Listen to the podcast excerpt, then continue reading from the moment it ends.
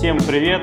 С вами опять мы, я, Артемов Иван, отвечаю в Сбербанке за обслуживание физических лиц и очень неравнодушен к инвестициям. А я Романович Роман, инвестор, финансовый консультант и автор подкаста «Поговорим об инвестициях». И с нами сегодня приглашенный эксперт э, Ренат Малин, директор по инвестициям, управляющий директор управляющей компании Сбербанк управления активами. Ренат, привет. Да, друзья, добрый день. У нас сегодня, Ром, финальный выпуск. Мы завершаем свой первый сезон, и мы бы хотели этот выпуск посвятить такому сложному комплексному вопросу, как портфель. Почему? Вот мы, в принципе, разобрали по отдельности все инструменты, облигации, акции, ETF даже затронули, даже разобрали, как выбирать нам акции, на какие мультипликаторы надо обратить внимание. Но, честно говоря, до сих пор вот вопрос, а надо ли вот собирать какой-то портфель или вот как раз добавил хаотично всех историй, э, которые тебе понравились, всех эмитентов, всех инструментов и живи счастливо. Ренат, вот портфель он нужен или нет? Конечно же нужен. Э, давайте начнем э, с самых истоков. Э, смотрите, эта концепция, она родилась еще в 20 веке в середине, да, с э, портфеля, который э, ввел в а, обиход Марковец первоначально а, и нашла продолжение в очень э, так, необычном и, и используемом до сих пор а, вечном портфеле. Кстати, очень популярная в последнее время на российском рынке продукция инвестиционная. Да? Портфель, безусловно, нужен. В первую очередь он нужен для, для того, чтобы диверсифицировать ваши инвестиции и а приумножить ваш доход на более долгосрочном горизонте, поскольку э, активы, каждый актив сам по себе, он может быть волатильным, да, и, э, конечно же, группируя эти активы правильным образом, вы можете добиться э, более устойчивых и более долгосрочно доходных результатов инвестирования. Ну вот смотри, правильные по сути, вещи говоришь, и мы вернемся, наверное, к правилам формирования, потому что это же основа, то есть портфеля. Ром, а вот э, какие инструменты мы добавляем в портфель? Все, которые мы там изучили, э, акции, облигации, ETF и что-то еще? На самом деле зависит это все от той стратегии, той цели, которая перед тобой стоит. Потому что, с одной стороны, ты можешь собрать портфель из акций и облигаций, а с другой стороны, ты можешь собрать портфель из только ETF, потому что, как мы уже поняли, ETF и биржевые фонды, они ведь есть и на акции, и на облигации, и на какие-то сырьевые товары. То есть тут зависит уже от э, конкретной стратегии и от того плана, который ты для себя выбрал. Э, Ренат, а тогда какое правильное соотношение? Вот ты говоришь, диверсификация. Ну, например, я возьму и куплю 100 акций различных компаний. Ну, вроде э, тем тезисам, которые ты сказал, соответствует. Диверсификация, инструментов много. Акции перспективные, с точки зрения долгосрочного роста. Все, я молодец, портфель готов? С одной стороны, справедливо, но современный asset management, он оперирует таким понятием, как э, риск-профиль. Да? Что это такое для вас, как для инвестора? А, собственно, уже а, ваш коллега упомянул буквально только что, да, это некий, э, некая ваша толерантность к риску, собственно, на какой риск вы готовы пойти для получения определенного уровня дохода. А если это понятие раскручивать дальше, то а, портфель должен отвечать, собственно, вашему, вашему вот ощущению этого риска, да, давайте так скажем. То есть, э, приведем пример, вы, вы, вы хотите очень быстро и много заработать, например, вкладываясь в IPO-фонд, да, сейчас тоже очень популярно. А, но вы должны понимать, что при этом а, риск того, что вы на каком-то временном горизонте деньги потеряете, он также велик. И в то же время, а, если вы, например, хотите разместить свои средства на депозит, вы поймете рано или поздно, что они вас в общем-то, они, вам не дают тот уровень дохода, который вы бы хотели, а, зачастую даже не обеспечивают защиту от инфляции. В этом смысле важно создать такой портфель, который будет отвечать, с одной стороны, э, вашим э, желаниям по доходу, и с другой стороны, отвечать вашим запросам на риск. Ну вот все-таки как мне, как неопытному инвестору, вот, Ром, если взять слова Рената, да, сейчас, и я неопытный инвестор, я собрал какой-то портфель, допустим, из э, различных инструментов. Ну да, скорее всего, хочу чуть больше доходности. Но как мне просчитать риск того портфеля, который я собрал, и потенциальную доходность? Откуда я возьму эти данные, как это суммирую, просчитаю? А здесь нужно обратиться к истории и посмотреть, как аналогичный портфель вел бы себя раньше. Сегодня есть множество сервисов, которые позволяют а, провести так называемый ретроспективный анализ, то есть отмотать назад и представить, что ты купил вот этот портфель 5 или 10 лет назад, и как он вел себя в течение этого десятилетия. И на вот этом горизонте тестирования ты увидишь, как этот портфель преодолевал кризисы, сколько годовой доходности этот портфель приносил, какие в течение года у этого портфеля были просадки. То есть этим самым ты как раз поймешь тот уровень риска, то есть насколько ты а, готов выдержать, например, вот как Ренат говорил про портфели за IPO. Он вполне себе может падать и на 50% запросто, но готов ли ты к этому, непонятно. Да? С другой стороны, ты можешь добавить к этим IPO а, какие-нибудь облигации, тем самым сбалансировав свой портфель, ты снизишь риски, то есть снизишь вот эти просадки, которые на истории были, но в то же время ты потенциальный свой доход тоже сильно сократишь. Поэтому здесь все нужно тестировать на истории, с одной стороны. С другой стороны, история, она, конечно, не даст нам четкого, четкой гарантии, что дальше будет точно так же. Ну, получается, что здесь я уже должен обладать какими-то специализированными знаниями, зайти на сервис, добавить инструменты. Если это такой сервис, который не user-friendly, наверное, даже это немножко сложновато. А нет ли каких-то более простых, универсальных способов? Вот, например, я слышал, ну, такой житейский способ формирования портфеля, исходя из своего возраста. Ну вот, грубо говоря, новое поколение э, уже прогнозируется, что будет доживать до 100 лет. И вот в пропорции от того, какое количество тебе лет сегодня, ты составляешь портфель из акций, из облигаций. Ну, например, мне 34, значит, 34% у меня составляет облигации, 66% акции. Ну и каждый год я меняю это соотношение. Ну и логика такого портфеля универсального такова, что чем ближе я к пенсионному возрасту, тем менее рискованные инструменты должны быть у меня в портфеле. Вот, Ренат, есть ли какие-то еще такие, может быть, лайфхаки, более простые, чем как раз стресс-тестирование портфеля каждого из эмитента и так далее. Да, смотрите, вы упомянули, в общем, э, достаточно популярный э, подход, и на Западе в том числе он пользуется спросом э, в части инвестирования пенсионных средств и инвестиционных планов. А в данном случае действительно считается, что чем моложе человек, тем, тем больше у него времени на риск, скажем так, и тем больше он сможет вытерпеть инвестиционных циклов, циклов коррекции, ведь акции не только растут, но еще и падают, да, и активы тоже, и облигации, кстати. Собственно, чем дольше инвестор находится в рынке, по статистике, тем больше доход он получает. Поэтому, если у вас в запасе много времени, и вы инвестируете какую-то часть своих средств, то, безусловно, вы можете э, рассчитывать на больший доход. А какие есть другие способы? Их, э, на самом деле, за век, в общем-то, развития инвестиций придумано достаточно много. А, есть стратегии усреднения. Вы можете заходить в рынок, скажем, а, какую-то небольшую частью средств, и потом при коррекциях увеличивать свою позицию. Вы можете разделить свои средства на определенные задачи, для которых они вам нужны, да, и, соответственно, инвестировать их своеобразно этим задачам. Скажем, если у вас есть какая-то а, подушка безопасности на случай там, потери работоспособности, то вы ее инвестируете консервативно. Например, вкладывая в облигации. Если у вас а, есть а, какие-то средства, которыми а, вы можете там, чуть больше рискнуть, по крайней мере, на коротком отрезке, да, вы, вы их вложите в акции, э, ну, конечно, короткий отрезок, я тут имею в виду 2-3 года, да, мы сейчас не говорим там про недельные какие-то или, или месячные интервалы, поскольку на этих интервалах предсказать движение рынка крайне сложно. А, ну, вот я, наверное, озвучил основные подходы. В принципе, их великое множество. И, э, но самое главное, что делает профессиональный управляющий, наводящими вопросами э, он э, определяет вашу толерантность к риску, да, насколько вы можете, в принципе, рисковать, и тем самым э, в его задачи входит э, предложить под вашу склонность риска оптимальный портфель, который э, будет эти задачи выполнять. Вот, собственно говоря, основная задача на входе от управляющего, она выглядит примерно следующим образом. Да?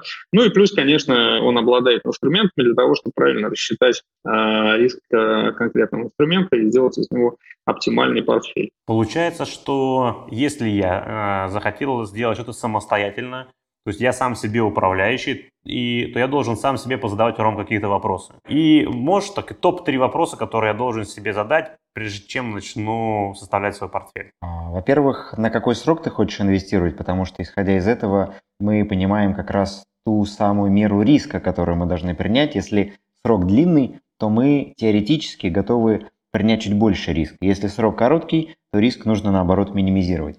А, кроме срока спросить а, про сумму, потому что исходя из суммы мы будем понимать, а какие лучшие инструменты подойдут. Если сумма маленькая, а, то лучше делать портфель из ETF, потому что полноценной диверсификации через акции может не получиться.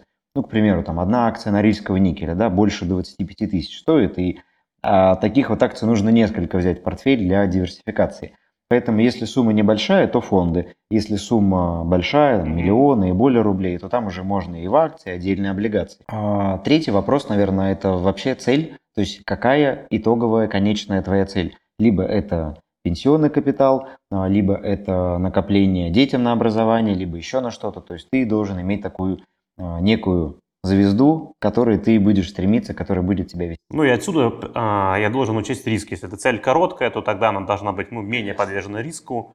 Да, если цель длинная, то, соответственно, чуть больше.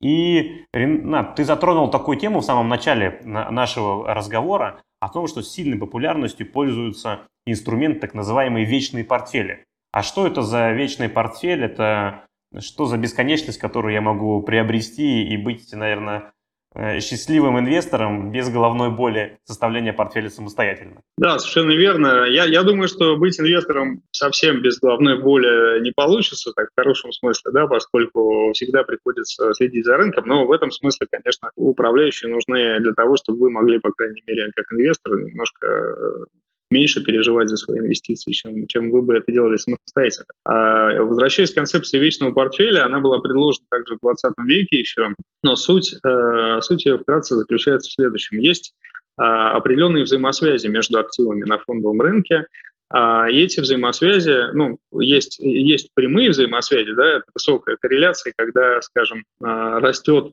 Э, два актива а, примерно с, одинаковым, а, с одинаковой динамикой и, в общем-то, в одном направлении. Да? Есть э, это положительная корреляция, да? есть дивергенция, когда, собственно, а, эти активы друг с другом в противоположном направлении движутся обычно. Так вот, э, задача вечного портфеля – включить в равной степени активы, которые, в общем-то, в разных экономических циклах ведут себя по-разному. То есть в данном случае это американские казначейские облигации, это золото и это индекс S&P 500. Но это такой упрощенный вариант вечного портфеля. На самом деле сейчас э, очень много модернизации этой концепции произошло за последние, э, последние годы, поэтому сейчас туда добавляют и э, акции э, emerging markets развивающихся стран, и э, облигации тех же самых рынков, да, поэтому концепция несколько усложнилась. Но суть ее собственно, очень, почему я о ней сказал, она очень хорошо отображает концепцию портфельного инвестирования. То есть сделать задачу на среднесрочном, долгосрочном горизонте максимально понятной для, для инвестора. Зарабатывать стабильно и зарабатывать, в общем-то, долгосрочно.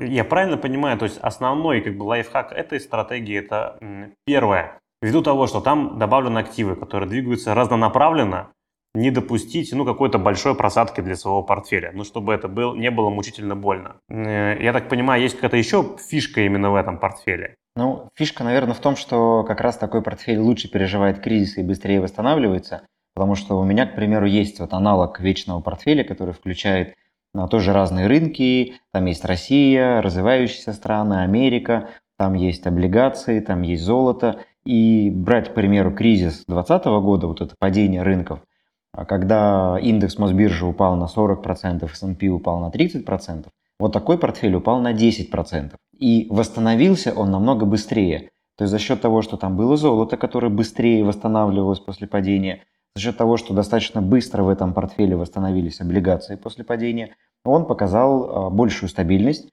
и сохранил нервы инвестора а, в сравнении с тем инвестором, который покупал просто индекс. Я еще имею в виду, Ром, о том, что там в этом портфеле, насколько я понимаю, возникает эффект ребалансировки. То есть, когда мы э, в этом вечном портфеле ежегодно, поправьте меня, либо ежеквартально в зависимости от методики, приводим в соответствие процентное соотношение активов.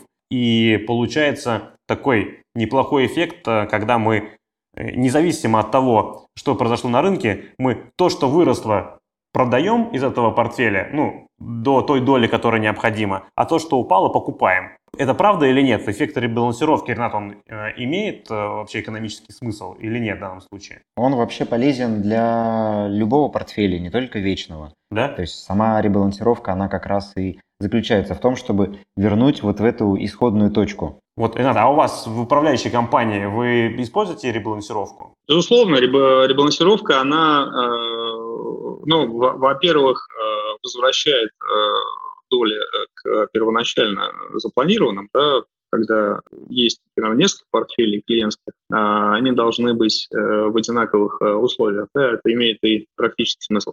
А, но, безусловно, эффект реинвестирования, да, то, что вы сейчас сказали, э, реинвестирование полученных доходов, это фактически мультипликация финансового результата, и, безусловно, она а, играет далеко не последнюю роль в получении доходов на фондовом рынке. В данном случае эффект как бы, реинвестирования а, полученных доходов от э, выросших э, активов э, в перманент портфолио. Ну, получается, что если так, ну, вкратце, да, там, подводить итоги, ну, собрать портфель не самое легкое занятие, честно говоря. Но несмотря на то, что ты можешь иметь какие-то минимальные базовые знания, да, надеюсь, благодаря нам, что такое облигации, что такое рынок акций, ETF, но пройти самостоятельно и посчитать стресс-тестирование своего портфеля, правильно определить свои цели и задачи. Это все ну, довольно сложно. И в данном случае не является ли ну, более простым решением просто воспользоваться ну, услугами управляющей компании? Не, конечно, это более простой вариант и хороший вариант. А вопрос в том, если ты хочешь погрузиться в эту тему глубже, то ты просто действительно, вот как Ренат сказал, изучаешь там, портфельную теорию Марковица про распределение активов, изучаешь теорию вечного портфеля. Очень много статей есть на эту тему. А с другой стороны, если ты не хочешь уделять этому времени, но хочешь, чтобы в твоем портфеле были понятные инструменты, ты приходишь в управляющую компанию и говоришь, я хочу портфель, и дальше рассказываешь на такой-то срок, под такие-то цели, с такой-то ожидаемой доходностью и с такими-то рисками. Первое, что нужно сделать, это ответить себе вот на эти основные вопросы. По срокам, рискам, и ожидаемой доходности. Э, Ренат, инвестора, который выбрал для себя путь э, клиента управляющей компании, а могут ожидать какие-то подводные камни? То есть э, чем этот вариант для меня, как для новичка или, может быть, не новичка, хуже или лучше?